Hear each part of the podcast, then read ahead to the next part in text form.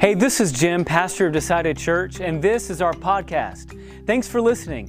We hope the sermon you're about to hear just blesses your heart and really encourages you. If you don't mind, subscribe. That way, you'll get instant notifications every time a sermon is uploaded. And by all means, if you're feeling led to give, click on the giving link and there'll be more directions to follow. God bless. Enjoy the message. They drafted the Declaration of, the, of Independence and they passed it through Continental Congress on July 4th, 1776. Defining themselves before it had even happened, they said, We're going to go ahead and nail it down. We're independent. And we've got a declaration to prove it. But then, five years of the War for Independence, Revolutionary War, whatever you want to de- describe it as, that was five years. A lot happened in five years, didn't it?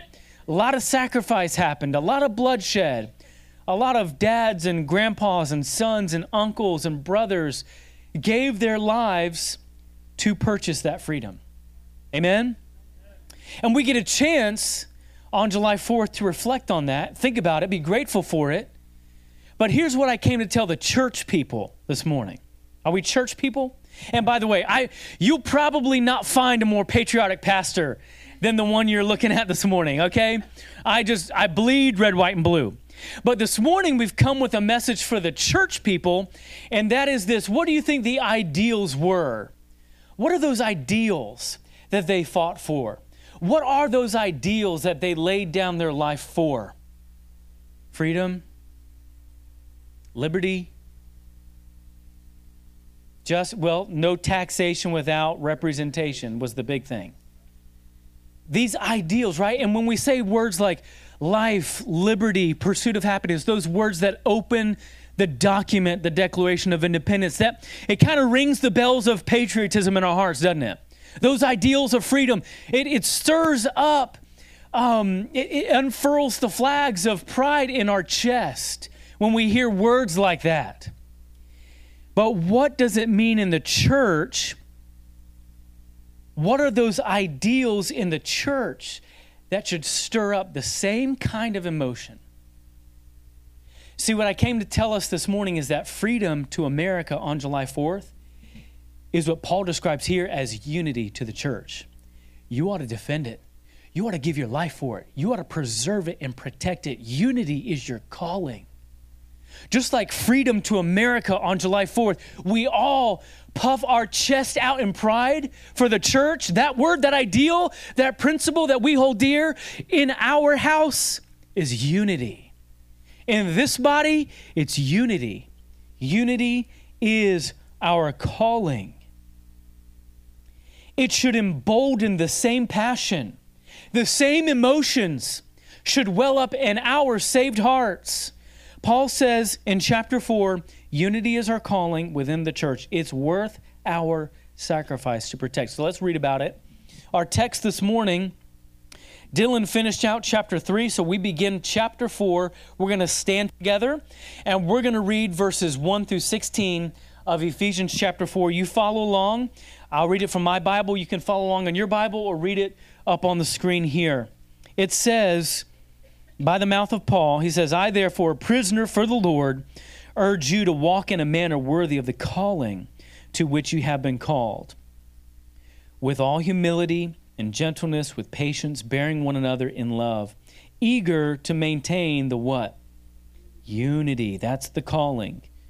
Eager to maintain the unity of the Spirit in the bond of peace. There is one body and one Spirit just as you were called to the one hope that belongs to your call one Lord, one faith, one baptism, one God. Those verses fire me up. And Father of all, who is over all and through all in all. But grace, verse 7, this is key, but grace was given to each one of us according to the measure of Christ's gift. Therefore, it says, now things get a little dicey here. We're going to come back and explain it in a little bit. When he ascended on high, he led a host of captives. Who are those captives? The Old Testament saints. And he gave gifts to men. Verse 9. In saying he ascended, what does it mean but that he also descended into the lower regions, the earth? He who descended is the one who also ascended far above all heavens that he might fill all things. Don't worry, we're coming back to explain that. Stay with me, everybody. I promise it'll be worth it. Verse 11, and he gave, here the gifts, the gifts that he came and ascended with from the lower parts of the earth. These are the gifts that he's got to hand out. He gave the apostles, the prophets, the evangelists, the shepherds, and teachers to equip the saints for the work of the ministry and for the building up of the body of Christ until we all maintain the unity. That's our calling of the faith and of the knowledge of the Son of God to mature manhood, to the measure of the stature of the fullness of Christ. Verse 14 so that we may no longer be children, tossed to and fro by the waves and carried about by every wind of doctrine, by human cunning, by craftiness and deceitful schemes. Rather, speaking the truth in love. We are to grow up in every way into Him who is the head, into Christ, from whom the whole body, all 2,000 body parts, when you count the organs and the bones and all the stuff you got in you, 2,000. Every part. Imagine that. Your body is here today, living and breathing. 2,000 body parts are all functioning together to keep you alive. I don't know where that came from. So verse 16, from the whole from whom the whole body joined and held together by every joint with which it is equipped, when each part is working properly, makes the body grow so that it builds itself up in love. Here's our working thesis today. It's going to be on the screen. This is what we want to talk about. Defending unity is a fight. But we've been given gifts to help each other win, and the payoff is worth it. Let me say that again. Defending unity is a fight, it's our calling. And we're going to see that fight laid out from Paul in verses 1 through 6. But we've been given gifts to help each other win, verses 7 through 11. And the payoff is worth it 12 through 16 let's pray. Jesus help us to understand and be encouraged and edified by your word.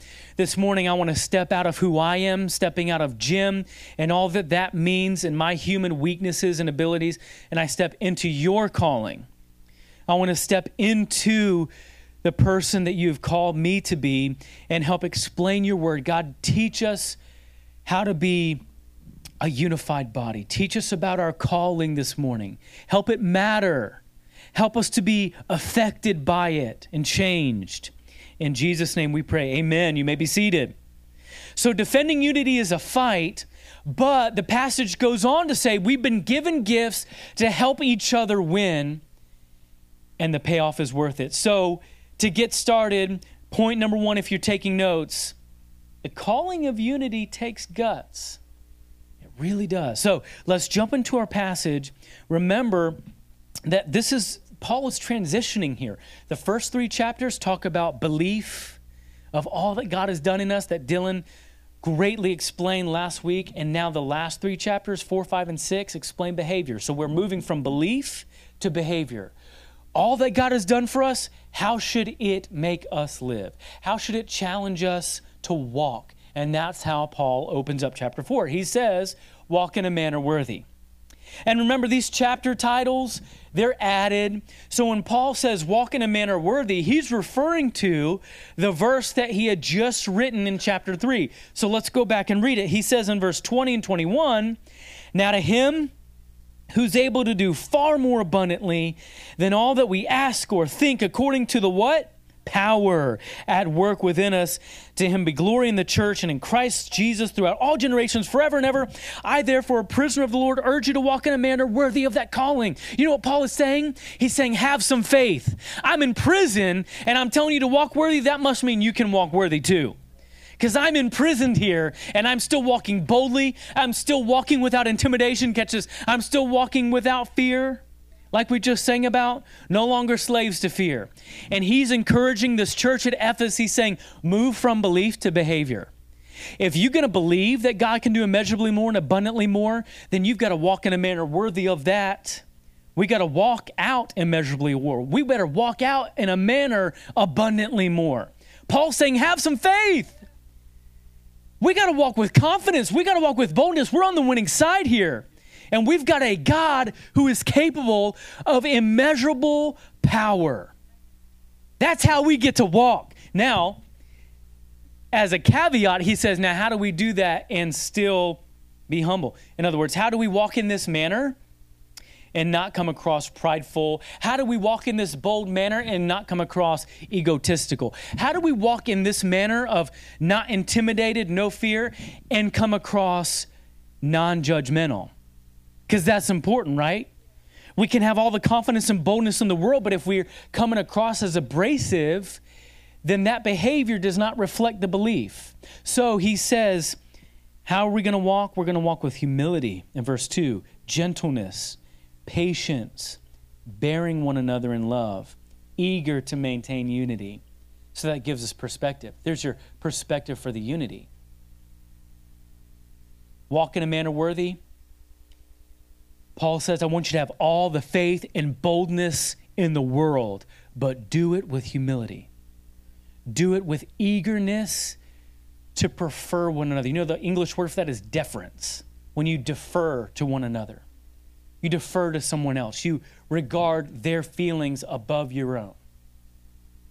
So, how does this calling take guts? Let's explain it really quick. I'm going to put it in my words. We read Paul's words. What I've come to say is that unity, yes, the calling does take guts.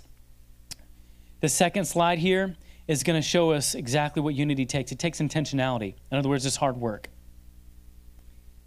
It take unity requires purposefulness. It's not going to happen naturally. Number two, unity takes communication, both sharing and listening. If we're going to protect, if we're going to defend the unity in this local body of believers, then we've got to be able to share and we've got to be able to listen. In other words, I'm going to be with you in the highs and the lows, right? You having victory, you're celebrating. I want to hear about that. If you've got lows, I want to hear about that. If you've got offenses, we need to listen.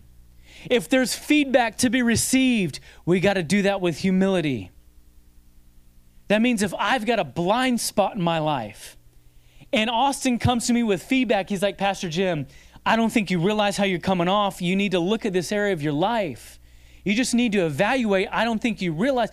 He's, he's defending the unity in the body by bringing that to me. He's sharing. Now I've got to listen. I've got to take that feedback. I've got to grow from it. If Austin withholds that feedback, he's destroying the unity in the body.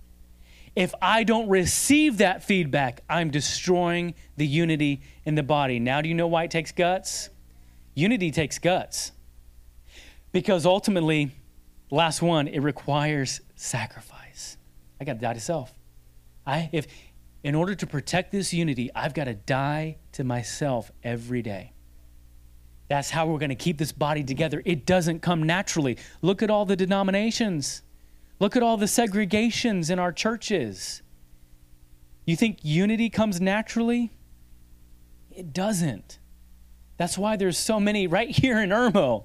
There's a, it feels like there's a thousand churches just in Irmo alone. Why? Because unity is natural.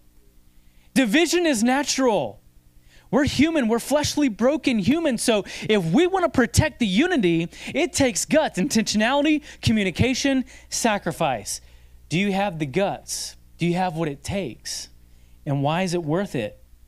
Why is it worth it? Because unity is that trump card. If you remember back from chapter 3, unity is that trump card whereby God shows the powers that be all across the world. See my church?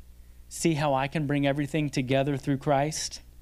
You, Satan, you thought you won on the cross. You thought you had effectively divided men from God forever. But do you see what I did with the church? Do you see how they're unified? Do you see how they're behaving because of what they believe? That unity is the trump card that God shows the worlds. Unity is worth defending. It takes guts, though. And now we have the description of unity in verses 4 through 6. There's one body in other words, listen, this is about the capital C church. This, is, this gives a kingdom context to the unity. In other words, it's not, about, it's not just about unity within decided church. It's not just about making sure we're all on the same page with our core values and our vision statement. No, no, no. This is talking about unity of the entire kingdom. This is talking about whether I walk into any church in Irmo this morning or across this nation, it ought to be the same Jesus, the same gospel, the same faith, the same Lord, the same resurrection, the same baptism. That gets me fired up. I don't have a lot of good things to say about Starbucks this morning, but one thing I'll say positive on their behalf is that no matter where you go, if you order a white chocolate mocha, it's probably going to taste the same no matter where you go. Starbucks has their, their recipe consistent no matter where you go. It ought to be, shame on our churches because it ought to be like that. Our churches ought to be like Starbucks. We ought to be able to go into any church and our spirit resonate. Oh, it tastes the same here. But unfortunately, we walk into other churches on vacation or whatever, and it's like, do I even belong here? I feel like an outcast. What are they singing? What are they doing? What are they talking about? It ought to be the same. Unity takes guts because our churches, we've got to learn to lay down our preferences. We've got to learn to lay down our structural um, stuff that we hold so dear. And we've got to realize listen, if we're going to be unified, if we're going to have this immeasurable more power, then we've got to stick to Jesus, his death, burial, and resurrection. That there's incredible power in that message. We don't need to add to it. We don't need to take away from it. If that's the message, there's a lot of power there, but it takes guts just to stick to that. It takes a lot of guts, a lot of sacrifice, a lot of repentance. So that's the description of the unity. One body, context is the kingdom, one spirit. We all bear witness of the same spirit. Yeah, you can receive a word, but if it ain't in this word and it ain't in my word, it ain't a word. Do you know what I mean? We got to be careful about that. One spirit. One hope, that means the resurrection of Jesus. That's our confidence of eternal life. One Lord, our Savior Jesus Christ. One faith, there's only one gospel message that saves. One baptism, believer's baptism or baptism into Jesus Christ. One God manifested into three equal persons. There's a lot of power in one.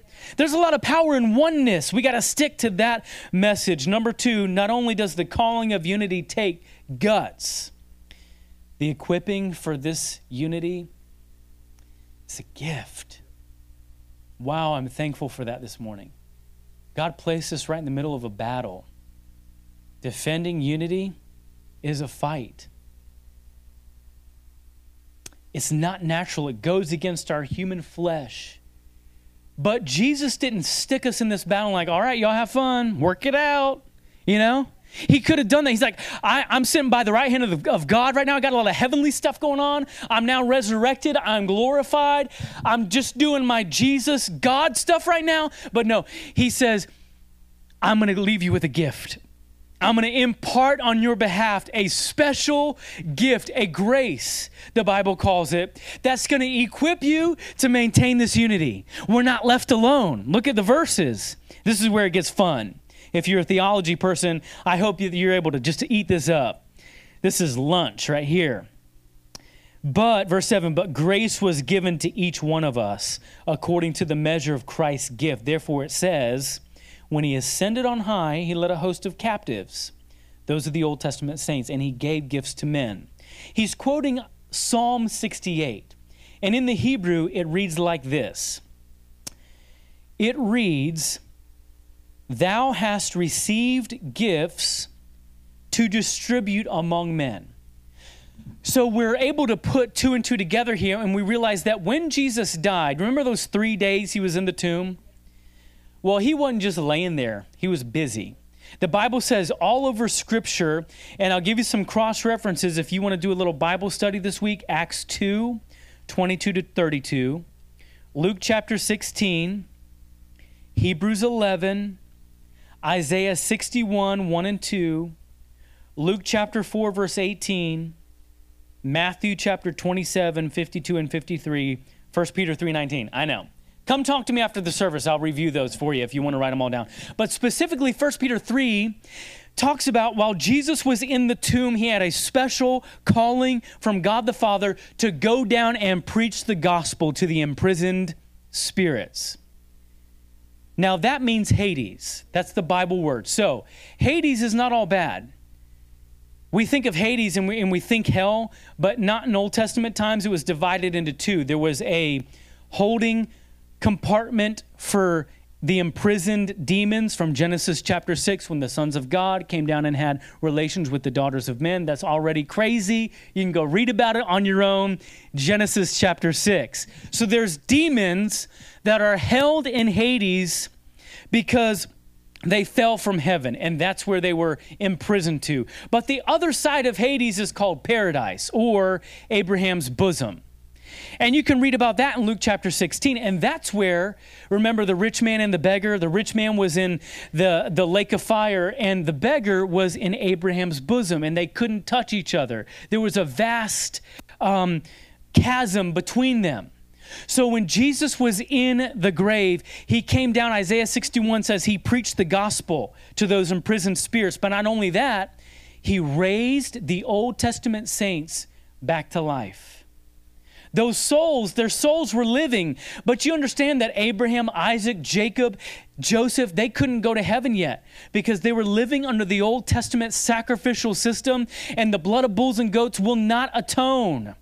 So, although they looked forward to a coming Messiah, they couldn't be resurrected until he came.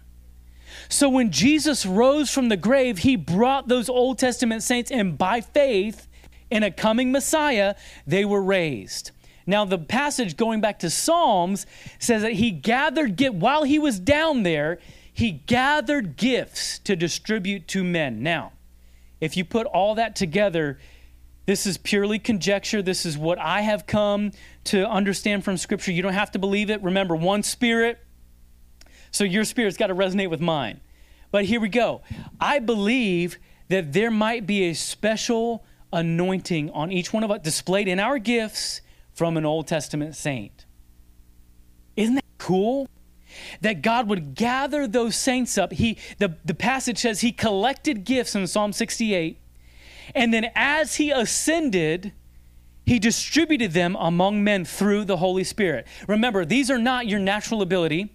This has nothing to do with your personality. These are not your natural giftings. No, this is a special graced gift that comes with the indwelling of the Holy Spirit, and it could be a special Old Testament anointing on your life.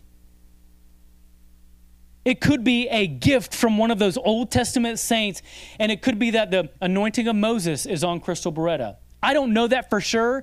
It's merely conjecture, but I think there's a lot of biblical evidence to back that up. That is empowering to realize that, yeah, when the Holy Spirit came within me, He brought a gift. And not only is it a gift specially, uniquely crafted for me, it might have the blessing of an Old Testament saint on it. Hello. That's enough to make me charismatic. That's enough me make me do some laps, Andrea. That is really cool. So y'all eat that up for lunch. That is that's for the theology people in the room. But now let's look at the description of these gifts. And what I love about this before we get started is unity does not mean uniformity. Don't you love that? We don't have to be the same. I can't be Nicole. Nicole's awesome. But guess what? Jim, God made Jim awesome in a different way. I can't be Tara. So, unity in the body, yeah, it, it, defending unity is a fight, but we've been given gifts to help each other win. And they're not all the same gifts. Look at them. Here we go. Unity does not mean uniformity. He gave apostles, prophets, evangelists, shepherds, teachers. Those are the five main gifting categories. Five main gifting categories apostles, prophets, evangelists, shepherds, teachers. Now I'm going to break it down for you and teach you a little bit about these words from commentators, from other passages in Scripture. And I want to say this as a disclaimer nowhere in the Bible does it say that these gifts have gone away. There's a lot of Bible teachers that said there's no more apostles and there's no more prophets. Says who? And who, who gets to say what's still around and what's not?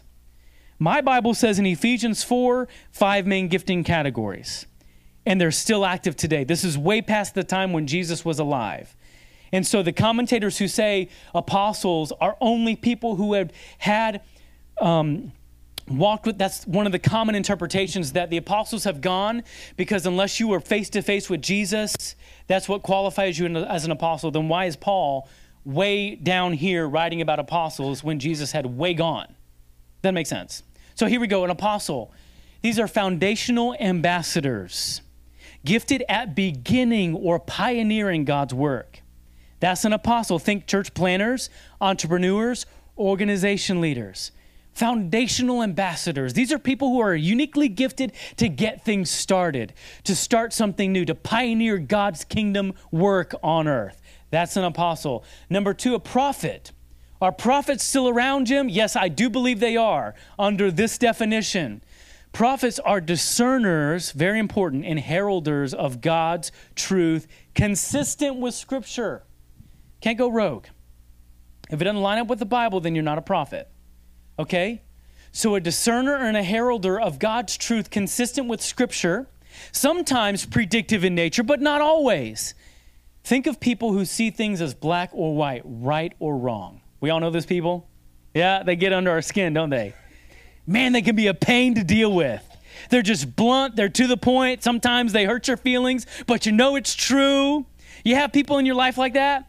They might have the gift of being a prophet. They are a discerner or heralder of God's truth consistent with Scripture. We need them. Just like we need the apostles to start things, we need those church planners. Guess what? We need the prophets too. They come along, they support the work. Why? They, they call out, they discern the signs of our times and they say right, wrong, truth, error, black, white. We need those people. You got to pray for those people, lift them up. Not only prophets, we have evangelists. Evangelists, you might be more familiar with this because we still call people evangelists. These are uniquely gifted communicators of the gospel. These are people emboldened to see souls saved. Think charismatic, mission minded people. Man, you just can't help but love these people. You, you gravitate toward these people. Their personalities are charismatic. They love to see souls saved. They're, they're, they're, they have a lot of passion for the gospel. Those are, um, those are the evangelists. And we've got the shepherds, or your version of the Bible might say pastor interchangeable words here. These are administratively gifted to oversee, manage, provide for, and protect a body or bodies of believers. We understand that one, right? We still call people pastors today. So we've got that shepherd or pastor, and then teachers. I love this one. Teachers are discipleship minded individuals, gifted at instructing, explaining, and applying biblical truths. Isn't that awesome that there's such a diversity of giftings within the body? Now, just like unity does not mean uniformity, diversity does not mean division. We've got to nail that down. Remember, we're defending the unity and yes, it's a fight, but we've all been given gifts to help each other win, and the payoff is worth it. So, what's your gifting? You know what's cool is that I can take a two week break and have some awesome guys come and fill this pulpit, and each one of them have different gifts. We had Jeremy Powers two weeks ago. He's right here on the second row. He's an evangelist. That's his gifting. He's got the passionate, charismatic personality. He loves to see souls saved. He's a mission minded person, and he tries to get everybody on board with him, doesn't he? That's an evangelist. That's the gift of evangelism. And then, not to be outdone, we had Dylan Salmons last week. And Dylan's different. Totally different than Jeremy Powers, but they're both defending the unity because what Dylan brings to the table that Jeremy does not have is the gift of teacher. He's a discipleship minded person. He's equipped uniquely to teach the Word of God, to explain the Word of God, to apply biblical truths in a relevant way. Clinton Edwards also has this gift teacher, discipleship minded person. So, you got to be able to recognize your gift. Look at this list, study these definitions. What has God gifted you with? All of these can be men or women. There's no difference. Look at these gifts, and if you need help, come to one of us. We'd love, we might have an insight or two on what you're gifted at. Because here's, here's what I know. If you're operate, if you're trying to operate in somebody else's gifting, you're going to be frustrated, you're going to be worn out, and you're going to feel like there's a lid on you that you cannot get past. You're trying to wear shoes that aren't meant for you, they don't fit. So you're going to find your gift. And these gifts are given for what purpose? To equip the saints for the work of the ministry and to build up the body. That's it. So defending unity is a fight. It takes guts, but we weren't left alone. Each one of us had been given gifts to help each other win. And that's the part we're on now. These gifts were given. If you boil that language down, Paul's language is to equip the saints for ministry and to build up the body of Christ. That means two things maturity and stability. Because if we keep reading, he kind of defines himself. He says we want to develop into mature manhood. All the men and women get to be mature men. I don't know how it works, that's just the way it is. To the measure of the stature of the fullness of Christ, so that we may no longer be children tossed to and fro by the waves, carried about by every wind of doctrine. So, maturity and stability, those are the purposes for God giving you these gifts. Now, what does that mean? Children are impressionable, right? You know, you have somebody, don't raise your hand. that could be dangerous. Do you have somebody in your life that's always on to the next new thing? Every week it's a new interest. Every week it's a new doubt, a new fear, a new question. Children are impressionable. Mature believers should not be. Did you know that? As a mature believer, you shouldn't be on to the next new thing all the time. That's a sign of immaturity. Your gift was given, number one, to lead yourself. That's maturity. Number two, it was given for stability. In other words, you now have a responsibility once you discover your gifting and once you lead yourself with it, you're now responsible to look out for each other and pull each other up and to help each other win. Because we need each other. Because unity does not mean uniformity, and neither does diversity mean division. This diversity and this unity were given to complement each other, to mature ourselves into the head, which is Christ, the head of the body. Now, this is all amazing and we love it. But number three is the best one. It's my favorite. I wanted to get here, and that is number three. The culmination of unity is growth. Paul subliminally, he sneaks in the formula for church growth right here in Ephesians 4. And we didn't even know it until we read it. He tells us what's up. The culmination of this unity is growth. Let's look at 13 through 16 again. He says, until we all attain the unity of the faith and the knowledge of the Son of God to mature manhood. We're going to skip down to verse 15, rather, speaking the truth in love. We are to grow up into every way into Him who is head. Then we jump down to verse 16, from whom the whole body joined together, held together, when each part. Now we pause there because He's given us three parts. He's given us, he's told us our calling is unity, and then he says, You want to speak the truth that oneness that he described in verses 4 through 6, that oneness, that's the truth of Jesus Christ and him crucified, that gospel message that saves. And then he says you got to speak the truth in love. So the three parts that he's talking about when they work properly together are unity, truth, and love. That's the formula for church growth because we know that because in verse 16 it says when each part is working properly, it makes the body what? Grow so that it builds itself up in love. I love that. That's that's the formula for church growth. And Paul just sneaks it in here. He says, it's only three things. Don't get it complicated. It's unity. And what's unity without truth? You can be unified around the wrong thing and get nowhere. So you got to be unified around the truth, the truth of Jesus. And what's the truth of Jesus without love? If we don't communicate it with love. Because we could all be unified, right? And we could all have truth and we could go out and and, and, and, shake our Bibles in people's faces and be rude and ugly about Jesus. And that doesn't accomplish anything either. That's not going to help us grow. So it's got to be unity. Unity is nothing without truth. Truth is nothing without love. And then it circles back. What's love without unity? Doesn't make any sense, right? So the formula for church growth is unity, truth, and love. And he says when those three parts are combined, the body will grow immeasurably more, right? Because that's the, uh, that's the multiplying factor that we're dealing with. We had immeasurably more week one than meets the eye.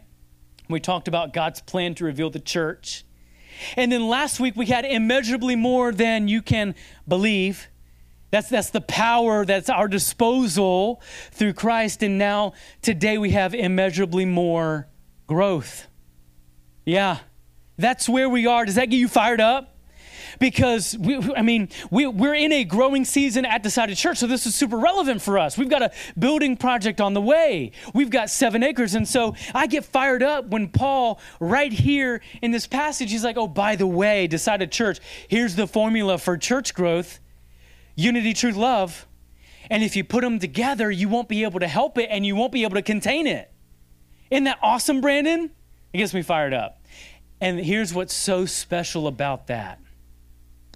I believe we have those three ingredients in this body, this local body. Think about it. Unity. We just we talk all the time about our family atmosphere. I heard it 5 times today from people who don't even call this church their home. Man, I love the family atmosphere at Decide. Every time we come down, I love the family atmosphere. That's unity. And do we have the truth? I mean, I sure hope we do. We preach this book and nothing but this book. And we love each other in this body. We, we bear up each other. We support each other. We, we call each other. We check on each other. When, when Ellie breaks her arm, Dylan's calling um, Alan late last night, checking on Ellie's arm. We love each other in this body, unity, truth, and love. What do you think's going to happen? Immeasurably more immeasurably more growth. The thing about it is, is how do we know we're ready to grow? How do we how do we check on ourselves? How do we know that we're prepared for the growth, the immeasurably more growth that the Bible says is going to happen? It all funnels back to this bottom line. It all funnels back to the bottom line which says this. I'll read it because it's going to come up in Jesus name, but I'll read it on from a notes, which is just as good. How do we how can we tell if we're ready? The bottom line is this. Defending unity is a fight. If you're ready to grow, that means you're ready to fight. But we've been given gifts to help each other win, and the payoff is worth it. That payoff is not only growth in numbers, it doesn't just mean a third service. That growth also means deepness, maturity discipleship kind of growth, right? So we're growing wider and we're growing deeper all at the same time. That's called immeasurably more. When you can't measure it because it's going in two directions at the same time. That's, that's some crazy math stuff I don't know how to do. I never took calculus. Just, I don't know how I didn't need to, but it didn't happen. But geometry was my thing. Love geometry. Okay, so our calling is unity. From immeasurably more that meets the eye to immeasurably more than we can believe to immeasurably more growth. Bottom line, this is what I want you to write down and take away. Defending unity takes guts. Defending unity is a fight, but we've been given gifts to help each other win, and the payoff, that immeasurably more growth, that's worth it. That makes it all worth it. Let's pray. Jesus, we're thankful this morning for the unity that we have with you, with you, with, with God our Father through your Son. And before we can ever talk about Ephesians 4, before we can ever talk about unity within the body, we've got to first recognize whether we're unified with God or not. Do we have unity with God? With every head bowed and every eye closed, I want to ask you a question. Do you know today, if you were to die today, are you unified with God? If you were to die today, where would you go? Do you have unity with God? It's so important. That's the foundation for talking about this church unity. We don't get to that step until we first recognize in our heart, man, am I going to heaven or hell? Am I am I am, do I have unity with God?